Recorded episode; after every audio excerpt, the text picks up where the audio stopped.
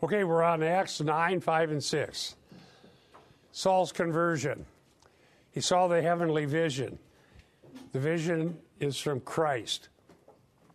He says, Who are you, Lord? He said, I am Jesus, the one you are persecuting. He replied, But get up and go into the city, and you will be told what you must do. Now, you may have to help me. Did we talk about dei last time? Yeah. I think we did. And a big percentage of the times it's used in the New Testament are in Luke Acts. And Luke uses it to denote divine necessity. So, must here is what is God's will for Saul and how God is going to use him.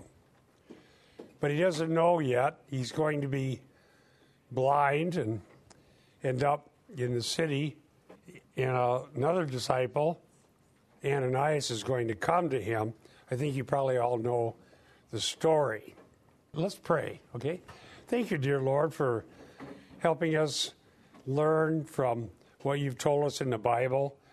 Thank you for this beautiful day and for the Christian fellowship that we have. Thank you, Lord, for your goodness and kindness. And help us learn and grow and encourage one another. In Jesus' name we ask. Amen. Amen. Okay, so Saul sees the heavenly vision, and it's the very Christ who he'd been persecuting. I think we mentioned last week he was persecuting Christians. But Jesus so identifies with his own followers that when they are persecuted, Christ is. When we attack Christians, we attack Christ, the Lord of the church. And so we need to be careful how we treat fellow Christians. I wanted to cite a scholar I think is very good, uh, Dr. Longenecker. I used his commentary on Galatians when I was preaching through Galatians, and now I found in my Logos software that I also have a commentary by him on Acts. He says this quote, Paul would have had no great problem with either Judaism or Rome had he contented himself with a mission to the Jews. And Christianity would have been spared the head on collision with both Judaism and Rome. But Luke's point in chapter 9, one he makes twice more in chapters 22 and 26, is that Christ himself brought about this change in the strategy of divine redemption. It was not a strategy Paul thought up or program given to him by another. It was a compelling call that came directly from Christ Himself. When God converts somebody, when God calls someone into the ministry, when God sends someone on a mission in the book of Acts, it's a sovereign work of God. And in this case, because Saul was such a violent enemy of Christ and Christians, it's a very powerful and supernatural thing that happens. I mean, God really got his attention. And God has means to accomplish his purposes.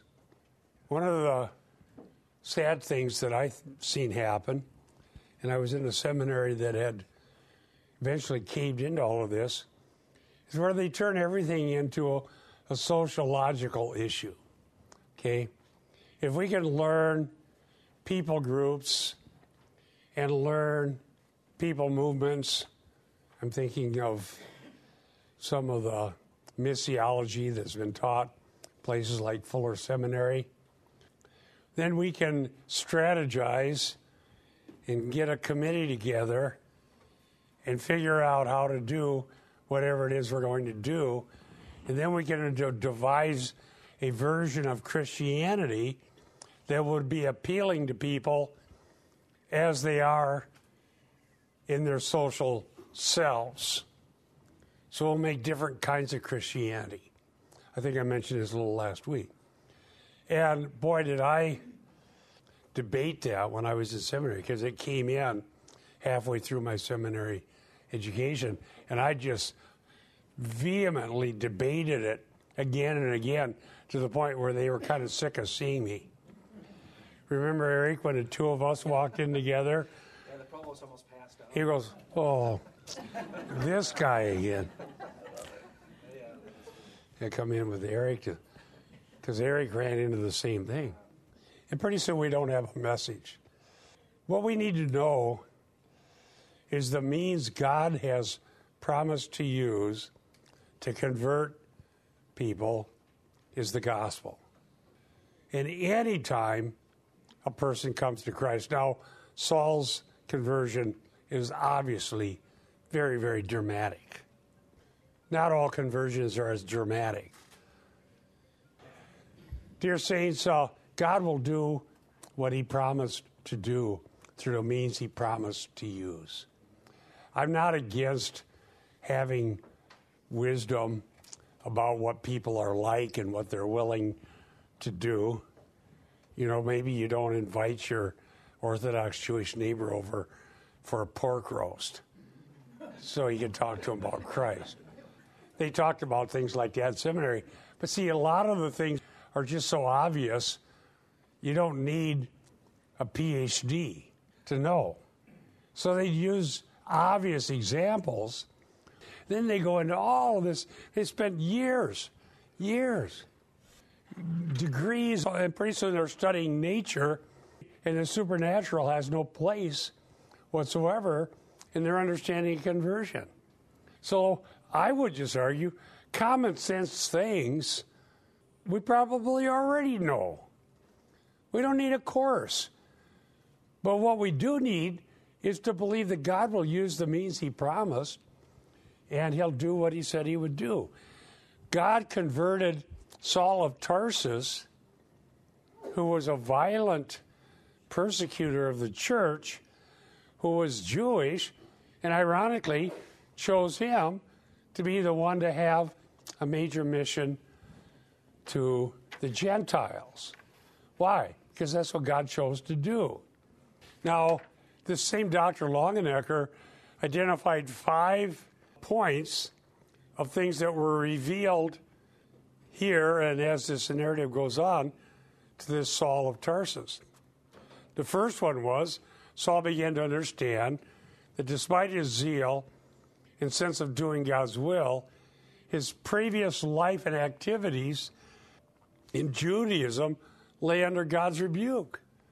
He wasn't doing God's will. He thought he was, but he was actually an enemy. He learned that directly through this theophany.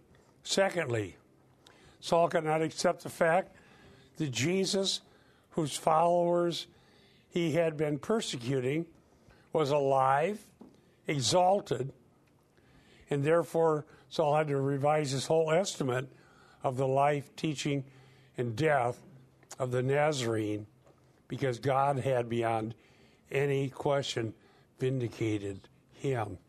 This is the Jesus exalted into heaven whom Saul was persecuting. There was no dead body. Yes. I was thinking about this this week. We see, is it on, Bob?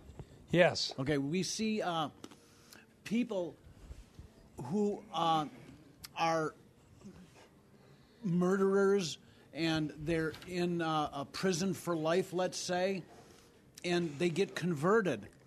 And the interesting thing about Paul is he thought he was at the top of his game. He wasn't yet. He, th- these other people, they're at the low end of they can't go any lower, and then they come to Je- have a come to Jesus moment.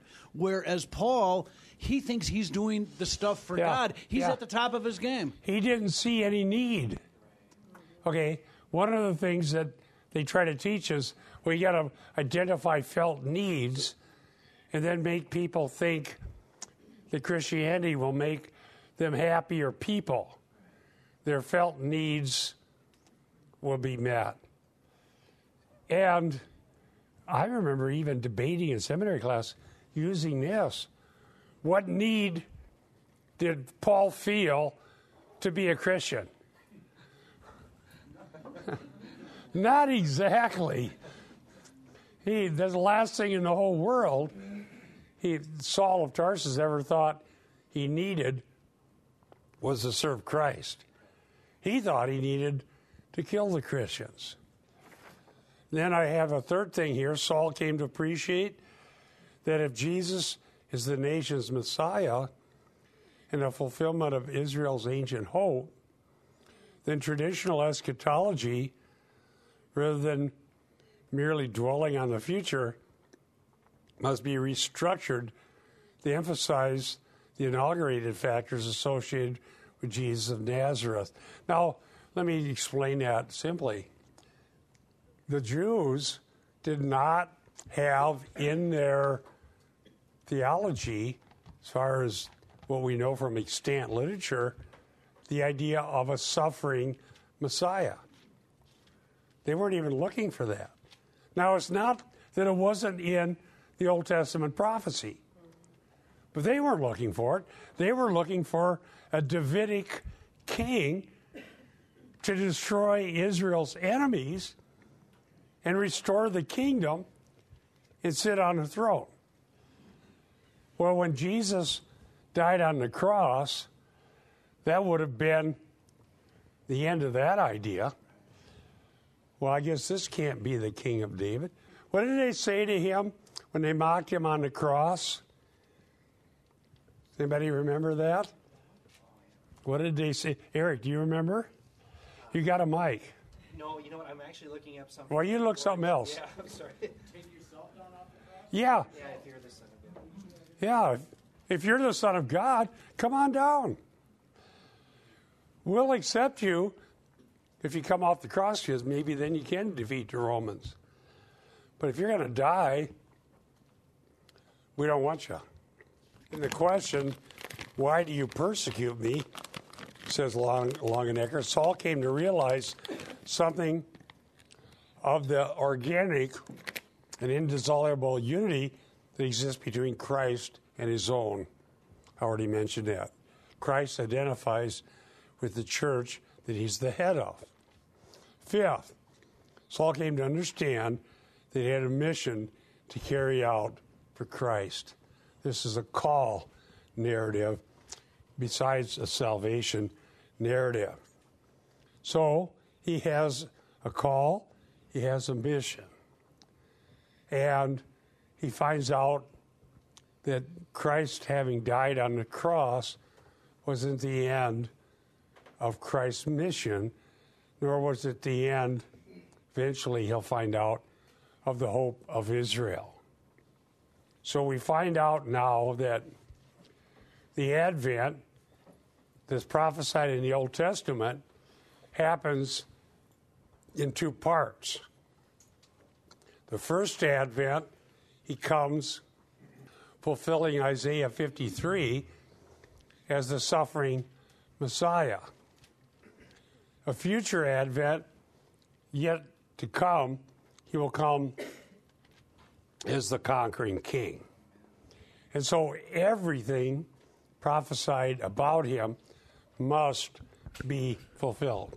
Yeah, I'm sorry. I finally found it. It's uh, in First Peter one. Uh, Peter, remember, he had it wrong, Bob. He had the fact that in his mind there was only glories of the Messiah, and so you're exactly right. He believed not in an inauguration and a consummation, but it was only the consummation of the messianic age.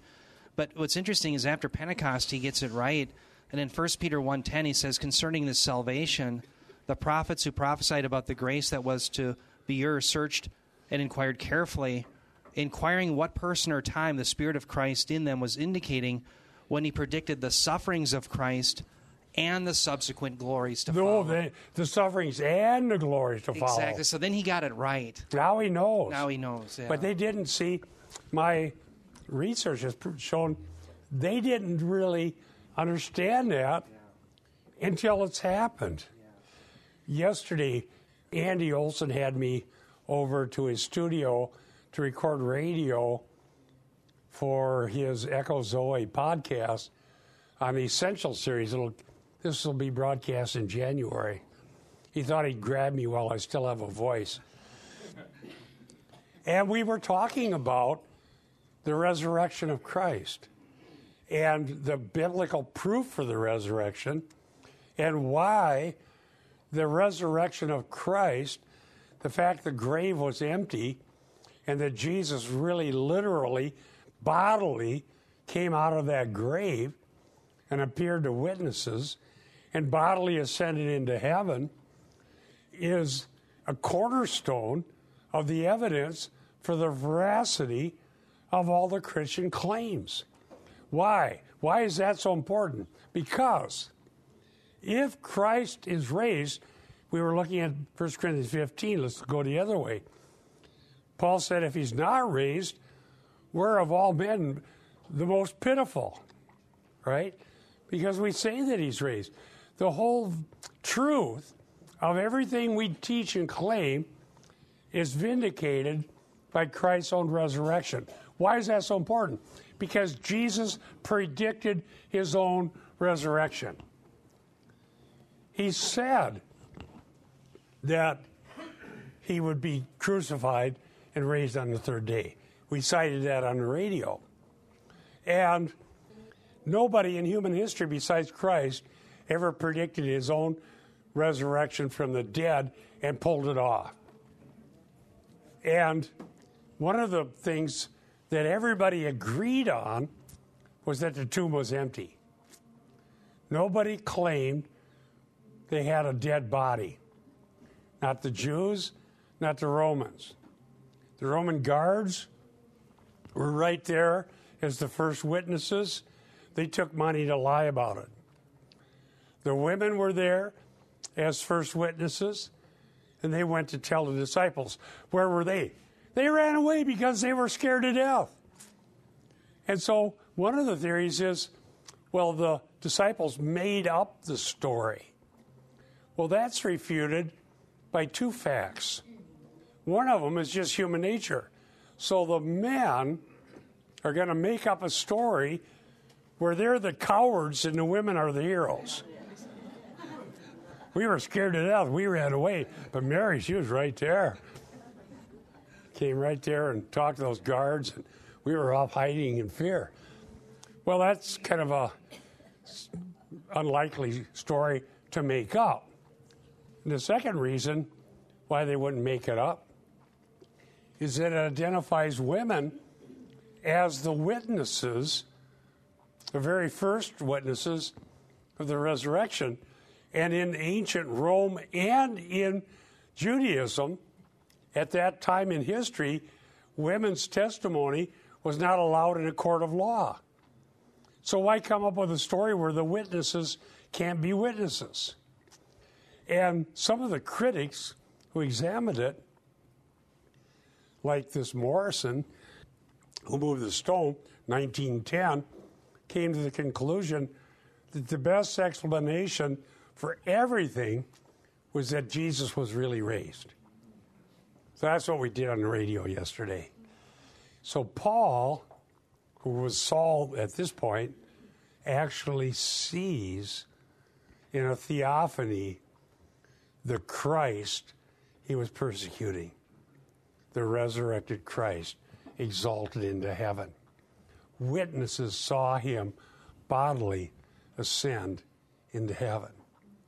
And he sits at the right hand of God, and he's coming again. That's our faith. That's what we preach. That's what we believe. That's the foundation of biblical Christianity. We don't believe in myths. We do not believe cleverly devised tales. Oh, there it is. And, and I was just going to say also that after the resurrection, the eyewitnesses, the disciples, were the ones that God testified through that they're trustworthy because they perform miracles. Yeah, they were also appointed. Yes, not only did Christ teach us and prove that we should listen to him, good point, because he walked on water, but he appointed the disciples and authorized them who were eyewitnesses to also be apostles, and they did signs we read about in the book of Acts. Mike. Well, I think another uh, convincing uh, proof or evidence is the fact that uh, how many people would be likely to die for a lie.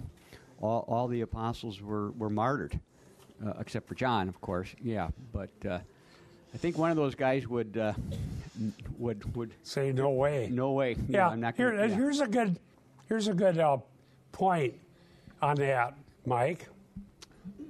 Because the critics have debated it. People will die for a lie, like a false religion, but they won't die for what they know was a lie. Do you see the difference? People think Muhammad is God's prophet. They really believe that. They're willing to die for it. It's a lie. And they're not gaining anything but lost souls dying for Muhammad. But if Jesus wasn't raised and they lied about it, they would know it's a lie. And they wouldn't actually believe it. They're just trying to get something out of it. Let's start a religion, take up an offering. We all know this is a lie, but we're not going to tell anybody. Once you find out you're going to die, why be committed to what you know is a lie? There's a difference between a known lie and a lie that you're deceived about. That's important. Now, Eric, could you read Acts 9 7? Acts 9 7 says, Then the men who were traveling with him stood speechless, hearing the voice, but seeing no one. Right. Now, some people have tried to find contradictions in the Bible, so they look at the three accounts this one, the one in Acts 22, and the one in Acts 26, and they see things that they say are contradictions.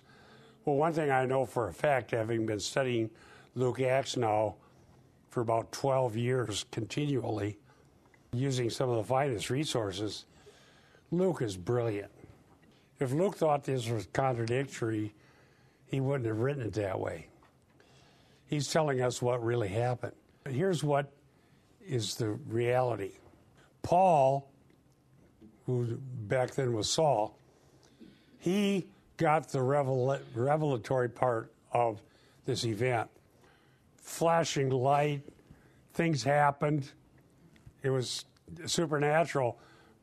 But Jesus wasn't revealing himself, himself to his traveling companions. He was revealing himself to Saul. Okay? I'm going to again quote this Longenecker. He has a great commentary. Quote Some commentators have seen a flagrant contradiction in Luke's source materials, which he unwittingly incorporated into his finished product. Well, frankly, now Longenecker's not agreeing with that. Luke didn't unwittingly do anything, believe me.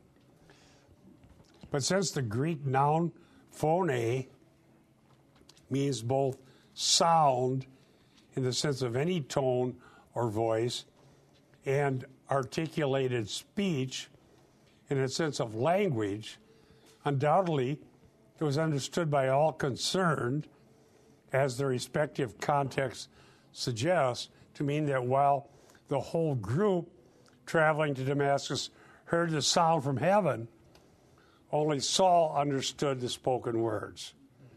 There you go. There's no contradiction, there's just a range of meaning for the word phone. They heard, but they didn't comprehend the spoken words. That was for Saul. Say, say, Bob, just one, one quick comment. Um, when I was doing that message in Canada on grace alone, I came across this passage in Exodus 33 where, do you remember Moses wants God to reveal himself to him and to give a theophany, and God acquiesces. He does that. But what's very interesting, when you read the account in Exodus 33, what fully reveals who God is is not the theophany, but rather the words that Yahweh proclaims about himself, namely that he will show compassion upon those whom he'll show compassion and grace upon those whom he'll show grace. So what's interesting is it's the words of Yahweh at Sinai that reveal who he is. The theophany in and of itself is deficient. It just shows, yes, God is there, but it's the words Right. that actually reveal So the who people at the foot of the mountain, They have nothing. they yeah. see fire and smoke. Exactly. Very good. Yeah, so it's the same here. Okay. Oh, I got free Well, water. he's got water. he gets a astute reading award. Oh, thank you. Very much like Sinai. The words were revealed to Moses. Moses was the one who went into the tent of meeting and God spoke words. One of the claims of biblical Christianity is that God gives articulated, meaningful revelation by condescending. We know that God is totally other and he's transcendent, but he has chosen to condescend in a theophany to speak human languages that are meaningful to both God, the speaker, and Moses, the hearer, that are God's revelation to humans. And these are authoritative, inerrant words that reveal the truth. Theological liberalism denies that. Neo orthodoxy says you have to take a blind leap. Words can't convey reality about God. But the Bible says God chose the words. Moses and then the other the others, here in this case Saul, understand exactly what God said. So the Ten Commandments are the in the literal it says the ten words. if I may go out on a limb here and try to add on to what Eric said, uh, John 1 1, in the beginning was the Word, and the Word was with God, and the Word was God. Logos. So, Yeah, God speaks. And we know and we learn and we're obligated to believe. Remember John 12 48. Jesus said, There's one that will judge you in the last day. What is it? The words that I spoke. Jesus Christ, God incarnate, inerrant and infallible, spoke meaningful, binding words, and we can know what God said. Yes. all this discussion reminds me what when Jesus says, "Those who have ears, let them hear." It kind of reminds me of that. Yes. I, uh, a little preview of January's Echo Zoe podcast. One of the things I mentioned, I looked, I went back and looked at a sermon I did in 2003 to refresh my own mind before I went to do the radio. And I was talking about this Pinchas Lapide. Anybody else heard of him? Nobody? Well, John Ankerberg has a video. This is from the 80s.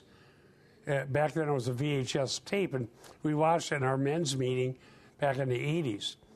And Pinchas Lapide was a, is a Jewish rabbi, or was at least in the 80s, who did research historically to determine whether the Christian claim that Jesus was raised from the dead was true. And he did all the research and came to the conclusion Jesus was really raised from the dead. But he didn't convert. He just rationalized and said, well, that's just for the Gentiles. So he literally, historically believed Jesus was raised, but he didn't want to serve him. But he knew that he really was. And you know who else believed that Jesus was raised? The Roman guards. Did they fall on their knees and say, Forgive me? No. They got afraid that they'd lose their lives for not keeping that body in the grave. And so what did they do? Remember, Matthew? They took money to lie about it. So, what do we learn from this? It's not enough to know facts about Jesus. We need to believe and trust and be converted. It's not enough to just have historical facts, those important as they are. The guards knew the facts, and they lied. The women knew the facts. They were bewildered, but they came to faith. Thomas doubted, but when he saw the facts, he said to Jesus, My Lord and my God. Dear listeners, today, are you willing to say to Jesus Christ, My Lord and my God? I know that you're raised. I know that you're at the right hand of the Father and that you're always living to make intercession for us. He's, he says in Hebrews 2, he's not ashamed to be called our, bro- our brethren. We're his brothers and sisters if we believe in him.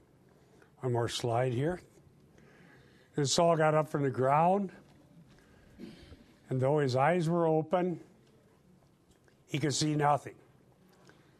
So they took him by the hand and led him into Damascus. He was unable to see for three days, he did not eat or drink. So now he's blind. He's, the last thing he saw was Christ, the glorified Lord in heaven. But now he's blind. There's symbolic value in Saul's condition. He's literally at the end of his old way of life. It's not gonna, never going to be the same for Saul of Tarsus. Never again is he going to go rounding up Christians to imprison them or kill them. Never again is he going to persecute Jesus. In fact, he must suffer many things because it's God's purpose for him. God can and will intervene and change things for Saul. He's going to use a previously unknown person by the name of Ananias, not the Ananias that shows up later in the Bible. And we'll talk about that uh, soon, maybe even today, but we'll see. I got something else I want to cover. But uh, God is able to do whatever needs to be done to get us to the right place at the right time with the right message. I totally believe that. And He uses whoever He chooses to use. And what we need to know is that we have the message right. Jesus is the resurrected Christ, He's the Lord. Anything to add, Eric? Well said, Bob. Okay. I have one thing here from another great commentary I have. Oh, I'm so thankful for the tools. Logos software and all I've spent some money on it over the years, but the best money I ever spent. I have so many tools. There's no excuse to get up and preach and not know what you're talking about. You didn't try. What was that thing, Brian, you're talking about? Sermons.com or something? Why would you do that? When you can really know what's really true and preach that. Dr. Parsons, another great commentary I have. Hearing echoes of Isaiah help clarify Luke's point, says Parsons. In Isaiah, darkness, light, crooked, straight are used as images to describe the transformation of those opposing God. And he quotes Isaiah. Quote, I will lead the blind by a road they do not know, and by paths they have not known, I will guide them. I will turn the darkness before them into light, and the rough places into level ground. Isaiah 42, 16. Parsons points out, I think correctly, throughout Isaiah, then, a cluster of images is employed to contrast those who are resisting God's redemption with those who are following God's plan. Unrighteousness, righteous. Darkness, light. Blind, seeing. Crooked, straight. Deaf, hearing. It's all in Isaiah. Saul's blindness and later the opening of his eyes is an appropriate symbol for this enemy of God who has attempted to reverse the plan of God. He goes from darkness to light. I hope that everyone here has gone from darkness to light. Now, I have a one slide presentation, and I'm also prepared to go on in Acts, but the election is Tuesday. Some people are concerned, in fact, we all are. Here's my one slide. There's no printout. You'll have to look at it up there. Let me read it to you. I want to make some application and I want discussion. I want you to help me. I've been meditating on this for weeks and actually trying to apply it in my own life. And you know what? God uses it. And I'll tell you how. Let me read it. Deuteronomy 29 29. The secret things belong to the Lord our God, but the things revealed belong to us and to our sons forever, that we may observe all the words of this law. Now, we've done some conferences in the past on this. Our daughter Jessica is one by one by one putting them up on YouTube. If you haven't found it, go find Critical Issues Commentaries YouTube channel. In February of 2008, we did a conference on how do we hear from God. And there were five messages at that conference. And uh, we found those on an old hard drive and we're able to recover them and put them up on YouTube. All part of God's providence that we even found the hard drive. And I would have totally forgot I did the conference. Oh, to be young. Did, we did a conference in November 2007, Faith at Risk, and then 2008, I did a whole conference and I did all the preaching. Imagine how that would work now. Get through an hour is a miracle. Well, but it's on YouTube, so the young me is still around. Let's unpack this. This is life changing and revolutionary if we tease out valid implications and applications. This verse would get rid of what most of what's wrong in evangelicalism. Okay? There's category, two categories here that we need to clearly identify. The secret things that belong to only God. We know God is omniscient, He knows all things. And the revealed things that God has chosen to reveal to us. Now, we believe, and I think we got good evidence for it, in sola scriptura, Scripture alone. The only revealed things that are inerrant and infallible are found in Scripture. Spiritism is forbidden. Okay? When people contact the spirit world to find out secret information, that's called occult. The word occult means secret. Okay? So when we teach Scripture alone, we're identifying the things revealed. They're for us, they're truth, they're saving truth, they're inerrant truth, they're truth revealed. They'll be the basis for the final judgment, according to John 12 48. Now, I was thinking about something because I was worried. In fact, I've been worried a lot of times in my life. Uh, probably we all have. And I was thinking too heavily about what do they think? What's going to happen? What is that person thinking about me? Did I offend them or not? What about this? What about that? What about all this stuff starts working in your brain? If I'm the only one, that's fine. But it happened to me. And I was thinking, do I actually know to be true what I'm worrying about? In other words, do I know the thoughts and intent of somebody else's heart? No. How well do I know the thoughts and intent of my own heart?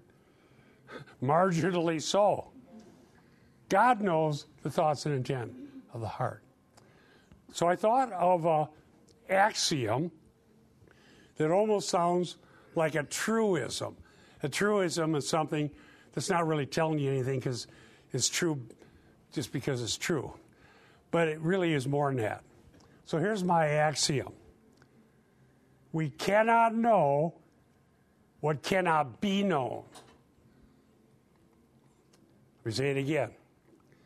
We cannot know what cannot be known. Then I have a couple, that makes it nice and succinct. I added two brackets.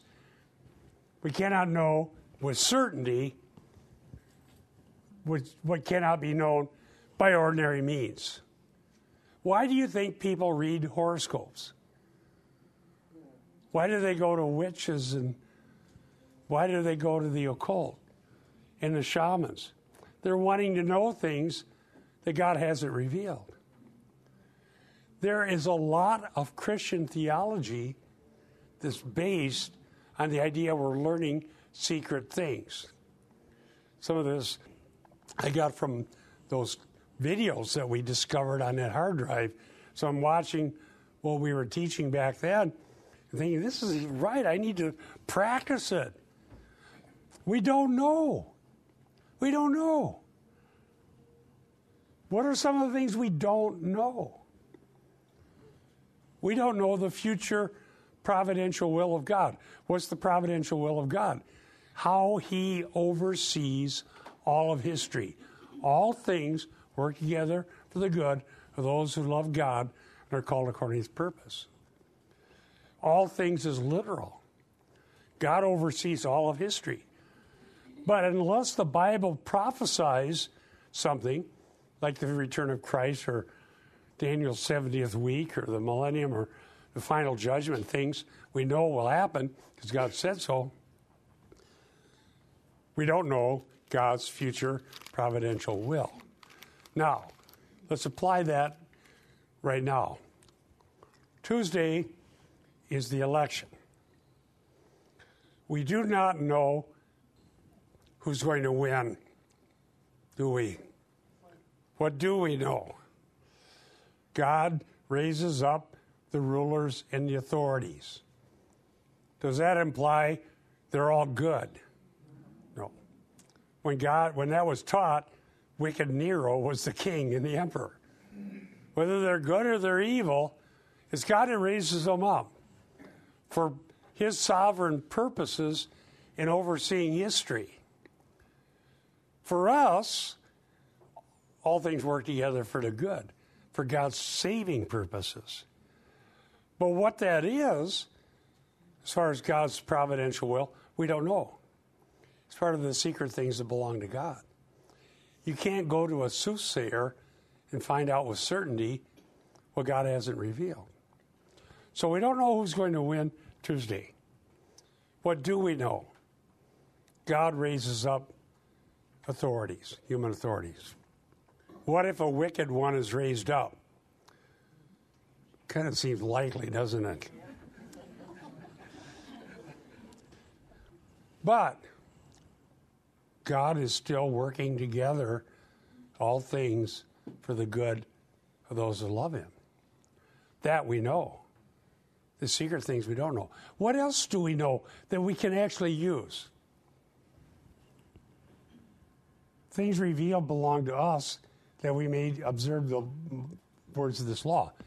We know the revealed moral law of God. So we can rightfully look at leaders and say, this is immoral. this is evil. This is wicked. Why can we do that? Because we know what God revealed. So if somebody's a leader and they're running and they want us to vote and they say, I want people to be able to kill unborn babies at any time, what do we know about that idea? It's evil, right? We know it's evil because it's the revealed will of God. So we know that's evil. And there are plenty of other things that we know are evil for the revealed will of God. So I think Christians can decide, and some people say, well, there's no gradation of sin. That's wrong, isn't it? Because the Bible talks about the greater good and the greater evil. I believe in an ethical system that I, I studied ethics in seminary under a fellow who's known for Dr. Rakestraw. I didn't agree with his ethic. He was a, a perfectionist, but he taught well all of the different views that are out there. Here's the one I believe. And if you want to look this up, it's probably on the internet somewhere. Norman Geisler, we don't agree with everything he teaches, but I agree with his ethical analysis. It's called graded absolutism, if you want to jot it down. Graded absolutism. And here's how it works God wants us to do the greater good. The greater good. See, there's another view, it's the Lutheran one called the lesser evil. Because in Lutheran theology, we sin every day in thought, word, and deed. Sin, sin, sin, sin. So do the lesser sin. And there was a guy that defended that in his ethics book that I have. Well, if that was the way it was, I think we should do the lesser sin. But I think that there's a better way of understanding it, which is called the greater good. Let's see who can find this first. In Hebrews 11, we have somebody who lied to save Hebrew spies. See who can find that. I thought Norman Geisler proved his point brilliantly. Graded absolutism says this not only should we choose the greater good, the greater good is not determined by our own subjective feelings. The Bible itself tells you what the greater is. In other words, some things are more important. And Geisler does a good job of defending that view. Anybody find? Is it Rahab? Yes, Rahab. Hebrews 11, That's uh, 31. 31. You got the mic, go ahead. Hebrews 11, 31. 1131 says, By faith, Rahab the prostitute did not perish with those who were disobedient because she had given a friendly welcome to the spies. She received, welcome, Decima, she received the spies. But she lied. Without faith, it's impossible to please God. Right? Without faith, it's impossible to please God. How did Rahab receive the spies? In, by faith. So the Bible doesn't portray her action as a lesser evil, even though she lied, and we know lying is sin. It portrays it as a greater good. Amen. Go You know, ahead. Um, Bob, I just want to bolster a graded absolutism. Those who re- usually reject that system, they claim, and I think falsely, that God's commands are never put in contradiction to one another. Yeah, that would be Rakestraw, which I disagree Exactly. Now, as Bob and I are standing here, we're not saying that God is contradictory with his commands, but sometimes the way human beings in, in this world, uh, the way they interact with the commands, they become contradictory. An example of that would be in Acts 5, where we all know that we're to normally submit ourselves to the governing authorities. But when the governing authorities tell the apostles, you can't preach in the name of Jesus, they say we must obey God rather than men, Acts 5.29. So they do the greater good. Great. So, yeah, That's another one that we would refer to. exactly. So if you probably is published on the internet. I've got the books at home. But that would be Norm Geisler. I thought he proved his point. That's a good illustration. So to preach the gospel when we're told not to is the greater good. Okay, go ahead.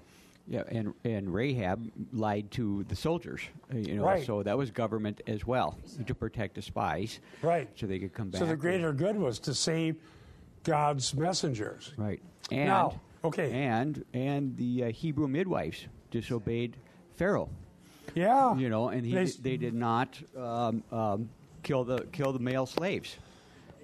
Are we learning anything today? Uh, I am. Do you see how this might apply to the election? Hopefully, we can determine what is the greater good. Yes. Right. So I'm just like a big pretend here, but I'm a 22 year old and I'm sitting in university and I'm hearing greater good. That to me sounds like the Marxist version of greater good. So for those 22 year olds sitting in university, can you give a deeper explanation of the greater good you're speaking of versus the Marxist co- common good they're hearing about? The difference is what's revealed in Scripture. The difference is the means of grading is revealed in the Bible. Okay? So, does the Bible reveal that socialism is the better good? I would say to those 22 year old Marxists, why don't you study history? Wouldn't we say that preserving of human life, humans created in the image of God, is a greater good? The Hebrew midwives saved life. Rahab saved life. Preaching the gospel saves souls. Right? So life is the greater good. What happens with Marxism? Millions of people die. 25 million or more died under Stalin. Under Hitler, Hitler was not a right wing conservative, he was a socialist. How many knew that? Hitler was a socialist. What was the what was the philosophy of Nazi Germany? National socialism. The greater good is the Reich. The Jews need to die. People die. What happened in Cambodia and Laos? Millions of people died. So, how is millions of people dying the greater good? According to the Bible, it is not. Preserving life is the greater good. Yes. All boils down to the worldview.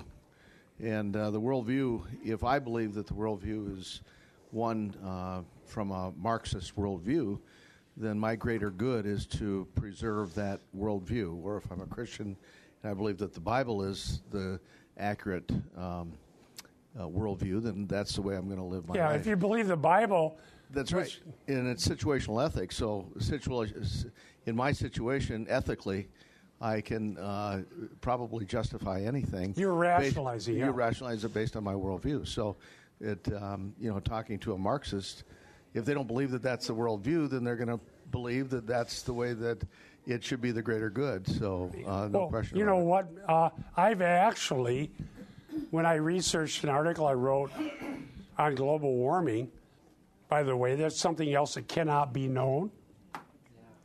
Nobody knows the climate in the future.